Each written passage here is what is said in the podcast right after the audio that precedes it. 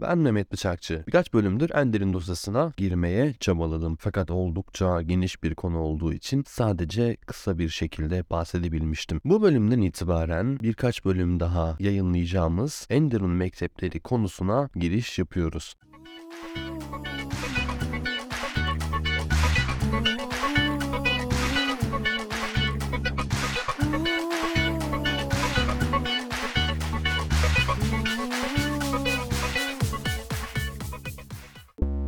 Bu seride Enderun mekteplerini derinlemesine inceleyeceğiz ve bu dosyayı Enderun konusundaki sayılı uzmanlardan biriyle yapacağız. Konuğumuz tarihçi Erol Kömür. Hocanın kariyeri tarih ve üstün zekalar eğitimi üzerine kurulu. Hoca birçok kamu kurumu ve STK'dan ödül almış, üstün zekalar eğitimi konusunda ulusal ve uluslararası projelerde yer almış, üstün zekalara eğitim veren bilim ve sanat merkezlerinde yani BİSEM'lerde yöneticilik yapmış ve yine üstün zekalara özel proje okulu olan araştırma geliştirme, eğitim ve Uygulama Merkezi Lisesi yani ARGEM'in kurucu müdürü. Şu an ise yine bir başka proje okulu olan Yaşar Acar Fen Lisesi'nin müdür yardımcısı olarak görev yapıyor. Erol Kömür arşivleri inceleyerek üstün zekalılar eğitimi konusundaki bilgileri gün yüzüne çıkarıyor. Kitaplarının bazılarının isimlerini sayacak olursak Osmanlı Devleti Enderun Mektebi'nde eğitim sistemi ve Türk eğitim sistemine etkileri, Türkiye Cumhuriyeti'nin ilk zeka ve yetenek tanımlama rehberi, Enderun Mektebi talimatı, Türkiye'nin ilk zeka testinin incelenmesi ve diğer tarihi incelemeler. Kısaca Erol Kömür, Türkiye'nin nadir Enderun uzmanlarından biridir. 500 yıldan fazla devam etmiş bir teşkilat ve mektep sisteminden bahsediyoruz. Dolayısıyla yapacağımız bu seride oldukça geniş, derinlemesine ve zengin içerikler size sunacak. Konumuzu daha fazla bekletmeden sözü kendisine vereyim. Merhabalar hocam, hoş geldiniz. Merhabalar, hoş bulduk.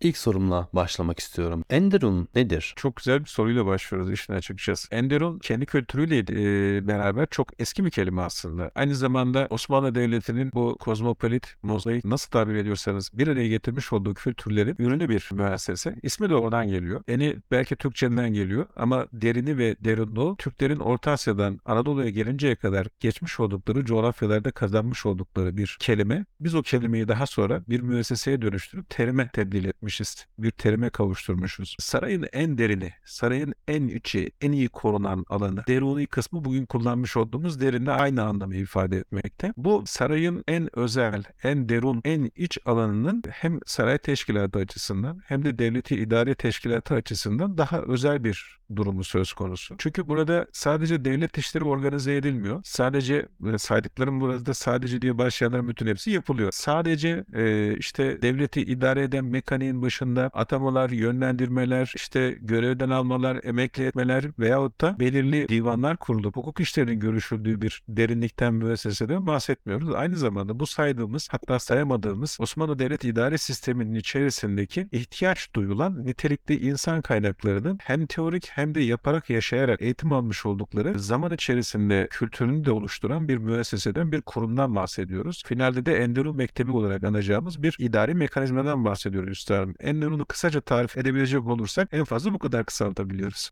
Peki hocam Enderun Mektebi'ne neden ihtiyaç duyuldu? Ne zaman kuruldu? Evet çok güzel. Şimdi bütün müesseseler, e, bütün medeniyetlerde işin açıkçası ihtiyaçtan ya da ihtiyaçlardan kaynaklanarak doğuyorlar ve nihayetinde de bu ihtiyaç ortadan kalktıktan sonra ya da farklı ihtiyaçlara dönüştükten sonra eski ifadeyle tebdil ettikten sonra ömrünü tamamlıyorlar. Biraz İbn Batuta'ya da gönderme yapmış olalım bu arada organik bir durum gibi ifade ediyoruz ama tam öyle olmasa da anlaşılması kolay olsun diye bu şekilde anlatmaya da özen gösteriyoruz. Enderun'u ortaya çıkaran çok fazla ihtiyaç var. Şimdi kaynaklar açıkça bize bırakılan miras şundan dolayı biz Enderun'u kurduk gibi bir açıklayıcı ifade bırakmasa da biz tutumlardan, uygulamalardan, davranışlardan ve bu ihtiyacın neden ortaya çıkabileceğine dair çok ciddi manada güçlü tahminler yürütebiliyoruz. En önemli ihtiyaç Enderun'un tarifini yaparken de ifade etmiş olduğumuz gibi işin açıkçası nitelikli insan gücü. Bu nitelikli insan gücünün istihdam ortamına baktığımızda belki ilerleyen kısımlarda onu daha da derinleştiririz. Neredeyse devlet idaresinin her alanında e, hem yönetici anlamında e, orta düzey yöneticiler, üst düzey yöneticiler hem askeri alanda komutanlar anlamındaki Osmanlı yönetim sistemi salt işte bir tarafı idare bir tarafı askerlikle ayrı ayrı ilerleyen bir yapı değil. Ona da yine değiniriz. Askerlikle yönetimin beraber algılandı. Hatta Cumhuriyet dönemine kadar süren sonrasında da bizim demokrasiye geçiş sürecimizde de en zor terk ettiğimiz alışkanlıklardan bir tanesi devlet yönetim kültürü içerisinde. Bu bahsetmiş olduğumuz hem yöneticinin hem askerinin tümleşik olarak algılandığı modelde orta düzeyden başlayarak en üst düzeye kadar idareciler yetiştiren bir sisteme ihtiyaç duyuluyor işin açıkçası. Birincil ve öncül ihtiyaçlardan bir tanesi bu. Yine e, eski Türk devletlerine şöyle bir baktığımızda kısaca böyle çok ciddi manada devlet enflasyonu diyebileceğimiz, teşkilat enflasyonu diyebileceğimiz kurulan yıkılan, kurulan yıkılan, kurulan yıkılan bir düzen var. Aslında mantığı şöyle sorguladığımızda bu kurulan yıkılan yapıların içerisinde birkaç tane hanedan vardır sadece. Osmanlı Kayı Hanedanı kendi hanedanlarının varlığını ve bütünlüğünü aynı zamanda belki de bekasını temin etmek maksadıyla böyle külliyetli, kapsamlı, birbiriyle entegre aynı zamanda çok ciddi manada nasıl tabir edelim incelikli bir sistemi düşünmüş olabilirler diyoruz. Yine bu düşüncenin izlerini bulmakla beraber bir takım devlet gelenekleri, atadan dededen görülenler, komşu devletlerdeki yapılarda görülenler bir takım ufuk açıcı etkenlere de dönüşmüş olabilir. Ne demek istiyoruz burada? Benzer yapılar Türk İslam geleneği içerisinde hatta İslam'dan öncesi Türk devletlerinde veyahut da onların çağdaşı Türk olmayan ama aynı coğrafyaya yakın Bizans gibi, Abbasi gibi, Memlük gibi devletlerde de görülebilmekte. Yani aynı yapı olmasa da benzer yapılar söz konusu. Yine bizim bu yetenek araştırmaları, zeka araştırmaları içerisinde çokça değindiğimiz konulardan bir tanesidir. Dünyadaki en eski ve köklü medeniyetlerden bir tanesi malum üzere Çin medeniyetidir. Çin'de çok eski tarihlerde ve dönemlerde sarayın, hanedanın, devletin yönetim işlerini yürütebilecek yetenek sınavları, bürokrat yetiştirme eğitimleri gibi farklı uygulamalara yüzyıllar boyunca rastlanmıştır. Yani sonuç itibariyle burada her ne kadar farklı nedenler, koşullar sayabilecek olsak da en temel manada bu ihtiyacı ortaya çıkan mesele mevcut sistemi, teşkilatı yönetecek bir insan kadrosu yetiştirebilmektir diyebiliriz.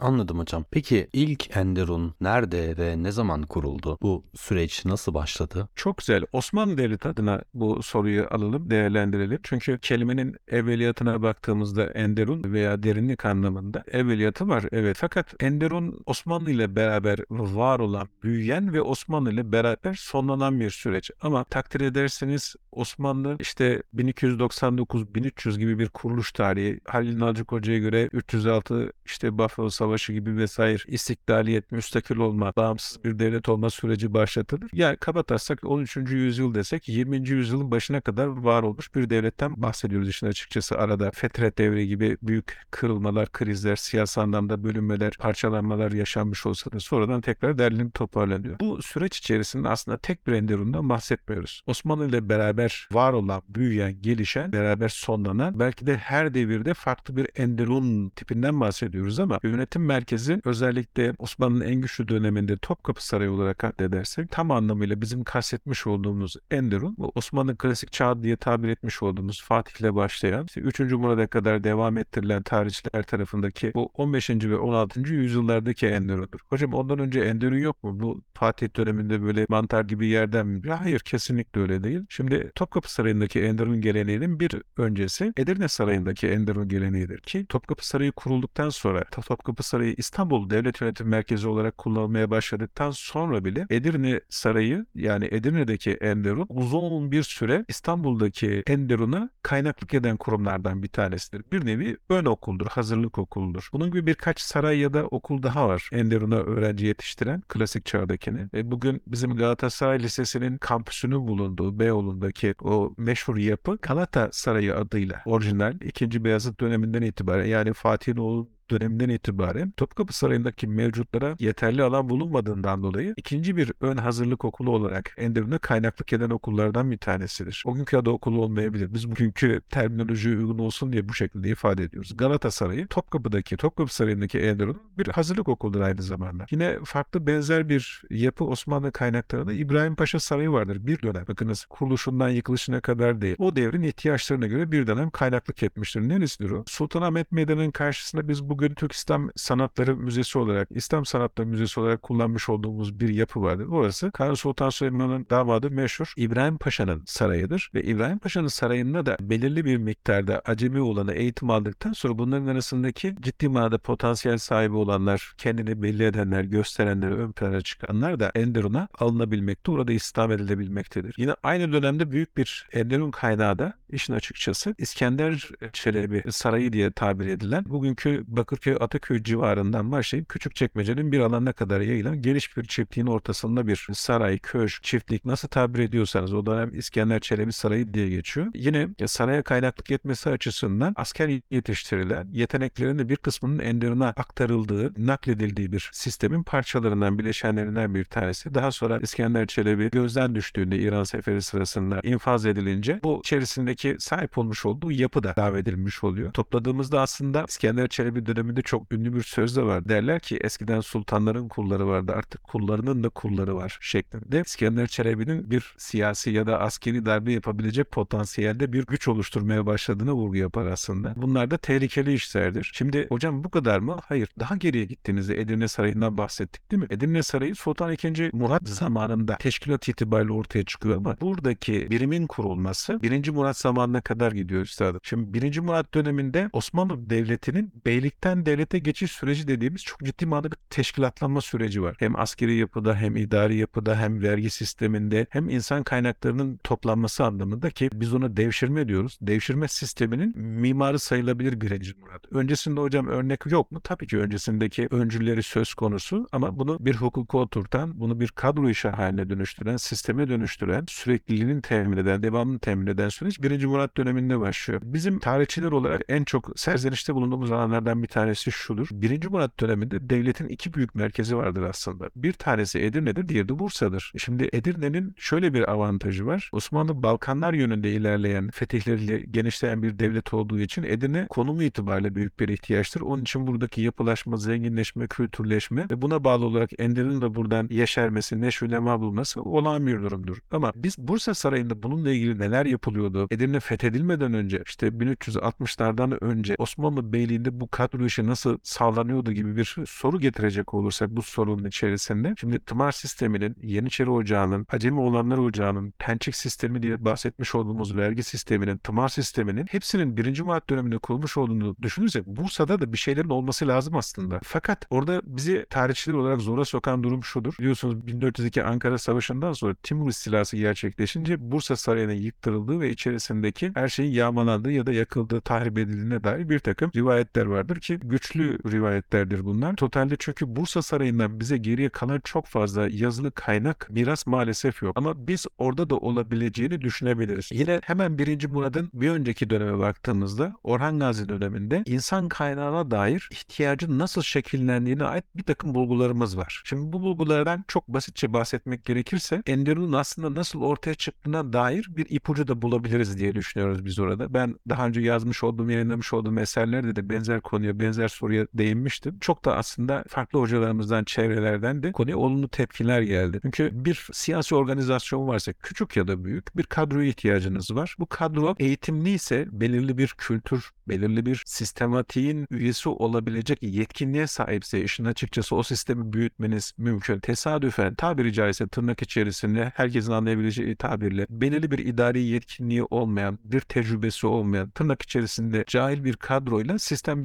büyütemezsiniz. Böyle bir tesadüfi gelişme durumu söz konusu değil. Şimdi Orhan Gazi'nin fethettiği alan içerisinde İznik'teki kurmuş oldukları her bir caminin etrafında medreseleri de var. İznik Medresesi bu dönemdeki eğitim kurumlarının önde gelenlerinden birisi. Orhan Gazi kurmuş olduğu medrese aynı zamanda bugünkü tabirle sponsoru. Çünkü oradaki medresenin her türlü eğitim öğretim ihtiyaçlarını da onlar karşılıyorlar beylik itibariyle. Bir gün ziyarete gidiyor ve çok böyle o dönemin ihtiyaçları doğrultusunda makul bir talepte bulunuyor. Medresenin sorumlu müderrisi, idaresinden sorumlu müderrisi Kara Alaaddin isimli bir muhterem. Ondan yeni fethedilen yerlerde adaleti tesis etmek üzere bir kadı talep ediyor. Medresede eğitim gören mollalardan bir tanesini önermesi ya da gönüllerden, isteklerden bir tanesinin bu işe talip olması gibi bir beklentisi söz konusu. Fakat ne müderrisin ne de mollaların içerideki eğitim alanlarının hiçbirisi bu işe talip olmuyor. Gönüllü olmuyorlar. Hatta ısrarcı davranıldığında ahirette bunun mesuliyetinin büyük olduğundan dolayı yapamayacaklarını ifade ediyorlar. Şimdi bu işin kibar açıklaması. Kaynaklar bu şekilde ifade ediyor ama düşünün sizi destekleyen, kurumunuzun ayakta kalmasını sağlayan, tabiri caizse bu eski Osmanlı Enderun tabiridir. Orandayı doyuran. Ben bu kelimeyi Enderun araştırmaları sırasında öğrendim. Oranda şeymiş, boğazından yemek geçenlerin toplamı. Sizin beslediğiniz bir ekip size hayır diyor. Yani iyi niyetli değilseniz bunun arkasında siyasi bir duruş da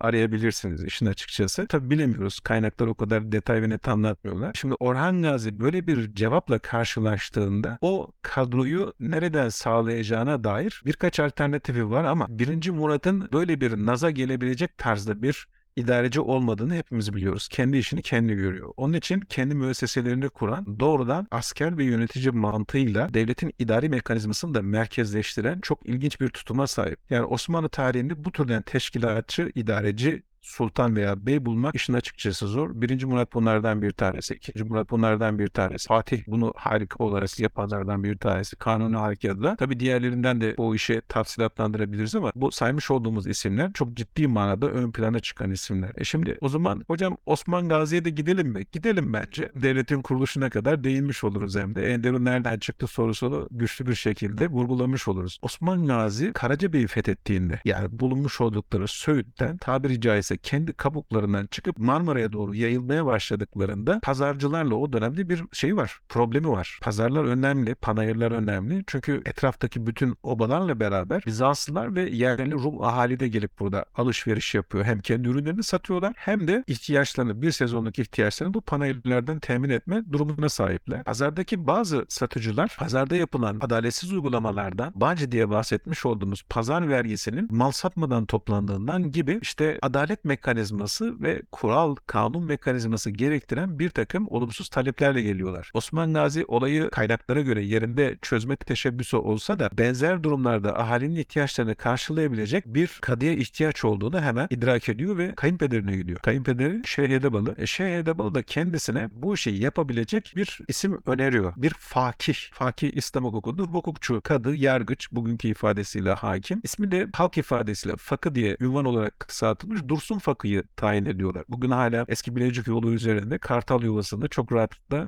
Dursun Fakı'nın türbesini görebilirsiniz. Üzerine şu kıymetli tarafı da var. Şimdi görmüş olduğu davalar karşılığında Dursun Fakı'nın başka bir işle iştigal etmesi zor olduğundan dolayı geçimini temin edebilmesi için kendisine belirli bir arazi vakfi olarak tahsis ediliyor ve onun gelirleriyle ömrü boyunca bu işi yapıyor. Bu sonrasından devlet geleneğine dönüşüyor. Yani Osmanlı vergi sisteminin de aynı zamanda kaynaklı. Yani çok basit gibi görünse de devlet nüvesini oluşturan bir takım öncül uygulamalardır diyoruz biz bunu. Şimdi o zaman sormak düşünmek lazım. Dursun Fakı'yı yetiştiren orada bir ekip var. Doğrudan devlet mekaniğinin içerisinde olmasa da Osman Gazi ile bir organik bağ, bir akrabalık bağı var. İşte devlet büyüdükçe bu ihtiyaçlar da büyüyecek. Bu ihtiyaçlar büyüdükçe bu yapıda sistematik hale dönüşecektir. Onun için biz Topkapı Sarayı'ndaki Enderun Fatih Sultan Mehmet döneminde kurulmuştur desek de öncesinde Osmanlı Devleti olduğu için bunun ikinci Murad'ı vardır, bunun birinci Murad'ı vardır, bunun birinci Mehmet'i vardır, bunun Orhan'ı vardır, bunun Osman'ı vardır. Biz onun için şöyle bir genelleme yapıyoruz üstadım. Devletle beraber var olan, büyüyen, gelişen ve devletle beraber sönen bir süreçtir diyebiliriz Enderun için.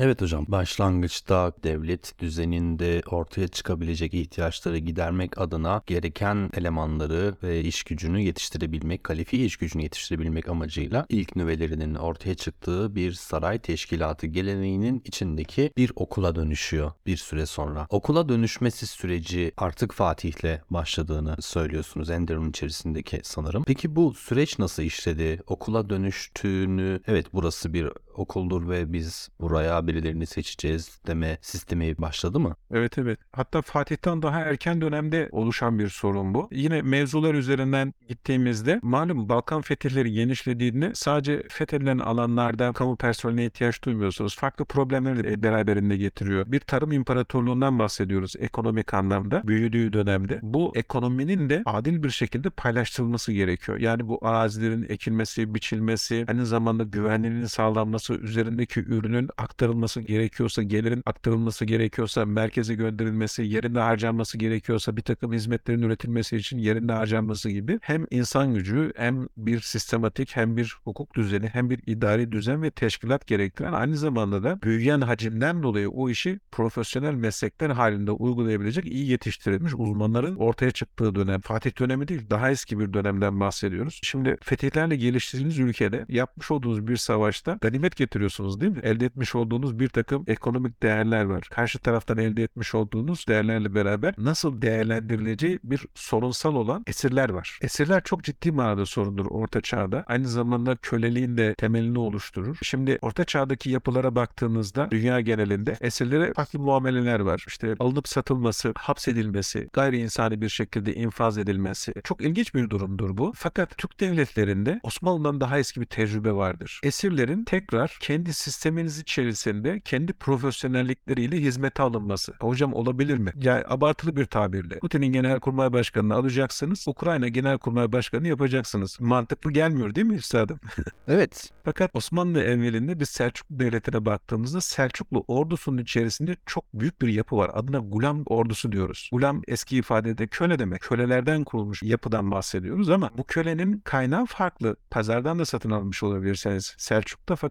yine ağırlıklı olarak Gulam sisteminin kaynağını esirler oluşturuyor. Biz çok şanslı bir medeniyetiz o anlamda. Bu sistemi biz bugün bu şekilde anlatıyor olsaydık bize hiç kimse inanmazdı. Hadi canım böyle bir şey olabilir mi denilirdi ama bu anlatı Selçuklu idari mekanizmasını kuran çok ünlü bilge bir idarecinin kitabında açık ve net bir şekilde anlatılıyor. Adına Nizami Mülk diyoruz. Yazmış olduğu eseri de siyasetname diyoruz. Nizami Mülk siyasetnamesinde bir gulamın yani bir kölenin 7 aşamalı ve 7 yıllık bir süreçteki eğitim izleme, eğitim izleme, eğitim izleme ve her bir süreçte terfi ile bir gulam ordusunun askeri, komutanı hatta ordu komutanına nasıl dönüştürebileceğini sırlarını anlatıyor. Ben bu açıdan bu kaynağı çok değerli görüyorum işin açıkçası. Sadece bizim siyasi tarihimizde devlet idare etme mekanizmasını anlatmaz siyasetname. İnsan kaynağının nasıl geliştirilmesi, insan kazanmanın nasıl sağlandığına dair çok ilginç bir kaynaktır. Onun için de çağlar boyunca Türk devleti idarecilerinin başucu kaynağı kitabı halinde kullanılmıştır da. Hali hazırda e, bugün mülkiyede yani Siyasal Bilgiler Fakültesinde bu işin evveliyatını bilen çok usta ve büyük hocalarımız tarafından performans görevi olarak siyasal bilgiler öğrencilerinin de okutulmaktadır. Ben Nizami Mülk, Mülk'e dair bir takım nadir kitap sahaf raflarında karşılaştığımda çoğunun iç kapağında mülkiyeli öğrencilerin şu an büyük bir kısmı işte üst kademe yöneticidir, validir, işte kaymakamdır, ne bileyim bakan milletvekili olanlar gördüm. İç kapaklarında mülkiyede okudukları dönemdeki hatıralarını böyle derkener yapmışlar. Hala kıymetli bir kaynaktır işin açıkçası. Orada anlatılır. Peki Osmanlı bu sistemi nereden? Osmanlı'nın da Balkanların fethi sırasında özellikle çok ciddi manada esir topladığını, savaş esiri getirdiğini biliyoruz. Şimdi Osmanlı bunu daha sonra devşirme sistemine dönüştürecektir. Birinci Murat döneminde Evrunos Gazi tepsi tepsi altınlarla beraber bunu Aşık Paşazade, Oruç Bey tarihi gibi klasik Osmanlı dönem tarihçileri anlatırlar. Onlarca, yüzlerce, binlerce çil çil altın diye tarif ediyorlar. Getirdikleri ganimetlerin yanında savaş esirlerini getiriyorlar. Şimdi düşünüyorlar savaş esirlerini ne yapacaksınız? Tamam parayı payda paylaşmak kolay, toprağı paylaşmak kolay. Bu insanlar ne yapacaksınız? Bunlarla ilgili Karamanoğlu Beyliği'nden gelen iki alimden bahsediliyor. Birinin adı Kara Rüstem. Teklifte bulunuyorlar. Diyorlar ki bey izin verin biz bunu insan kaynağı olarak, asker olarak eğitelim. Eğittikten sonra siz bunu tekrar bugünkü tabirle kadronuza alın, sisteme dahil edin. Nasıl olacak şeklinde gelen soruyu vermiş oldukları cevap şu. Bize diyorlar işte Gelibolu'dan şu kadar bir arazi tahsis edin. Bu gelen esirlerin penç, 5 diyoruz biz ona Farsçada. Beşte biri Kur'an-ı Kerim'e göre devletin hakkıdır. Beşte dördü de gazilerin hakkıdır. Yani ganimeti elde eden savaşçıların hakkıdır anlamında. Fakat diyor insanları bu gaziler değerlendirmek istemiyorlarsa para karşılığında tebliğ edip devlete de teslim edebilirler. Ve Gelibolu Yarımadası'nda Acemi Oğlanlar Ocağı bu şekilde kurulmuş oluyor. Acemi Oğlanlar Ocağı Yeniçeri Teşkilatı'nın ve Enderun Teşkilatı'nın aynı zamanda ilk temel giriş noktalarından bir tanesidir. Buradan başlıyor. Bu Gulamhane mi acaba hocam? Gulamhane işin açıkçası kölelerin konakladığı, eğitim aldıkları kısmı belki orada yetişmiş oldukları, e, İslam edilmiş oldukları mekan. Hane kısmından onu anlıyoruz net bir şekilde. Osmanlı'da zaman zaman kullanılmıştır gulam tabiri. Selçuklu mirasıdır. Fakat biz devşirme, acemi olanı ve Yeniçeri sisteminin içerisinde değerlendiriyoruz artık bunu. Bu sistem başarılı da olmuştur işin açıkçası. Bugün Gelibolu Mevlevi Hanesi'ni duymuşsunuzdur. Gelibolu Mevlevi Hanesi Acemi Olanlar Ocağı'nın aynı zamanda idare merkezidir. Bu bahsetmiş olduğumuz Konya'dan yani Karamanoğulları Beyliği'ne gelip Osmanlı hizmetine girmiş iki alim kişi tarafından başlatılmıştır. Askeri sistemin bir parçasıdır. Ve şunu vurgulamak gerekiyor. Biz asker dediğimizde Aa, bunlar asker yetiştiriyor yetiştiriyormuş. İdareci dediğimizde ha bunlar idareci yetiştiriyormuş gibi algı oluşuyor ama Osmanlı'da idari yapı üç kısma ayrılıyor. Onu özellikle vurgulayalım anlaşılması kolay olsun diye. Günümüzdeki idari yapıdan biraz farklı. Yani en basit örneği hocam yani Atatürk hem bir asker hem de bir idareci olarak devam etti hayatına. Bu şekilde bir ve çok kanatlı aslında yetiştirme söz konusu diyebilir miyiz? Aslında şöyle bin yıllık bir mirasın ürünü Atatürk kuşağı. Zaten bu mirasın artık uzmanlaşma, profesyonelleşme boyutunda 1924 sonrasında askerler askerlik yapacaklarsa siyaseti bıraksınlar. Siyaset yapacaklarsa üniformalarını çıkartsınlar yaklaşımının da nedeni bu aslında. Oldukça ilginç bir bağlantı. Çünkü 32. gün belgesellerinde Mehmet Ali Biran, İsmet Paşa askeri bir müdahale karşısında hamle yapacağı zaman sıklıkla şey diyordu. İsmet Paşa çizmelerini giydi şeklinde artık o siyasi kimliğinden askeri kimliğine geçtiği şeklinde bir geçiş sürecinden bahsediyordu diyebiliriz belki de bu konuda.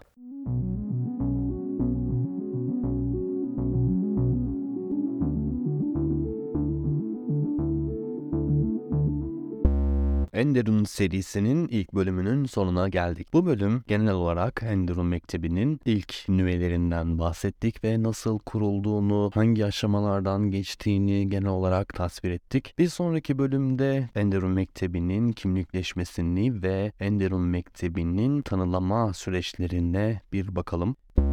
Bu podcast'teki bölümlerde bahsedilen kaynakları, görselleri ve ilgili linkleri mehmetbıçakçı.com'da bulabilirsiniz. Soru, görüş ve önerileriniz için info at mehmetbıçakçı.com'a yazabilirsiniz. 9. bölümde üstün zeka etiketini ve etiketin geçmişini konuşacağız. Bu bölümde yine üstün zeka etiketine ve stereotipine dair tarihi, felsefeyi ve ideolojiyi derinlemesine inceleyeceğiz. Bir sonraki bölümde görüşmek dileğiyle. Hoşçakalın.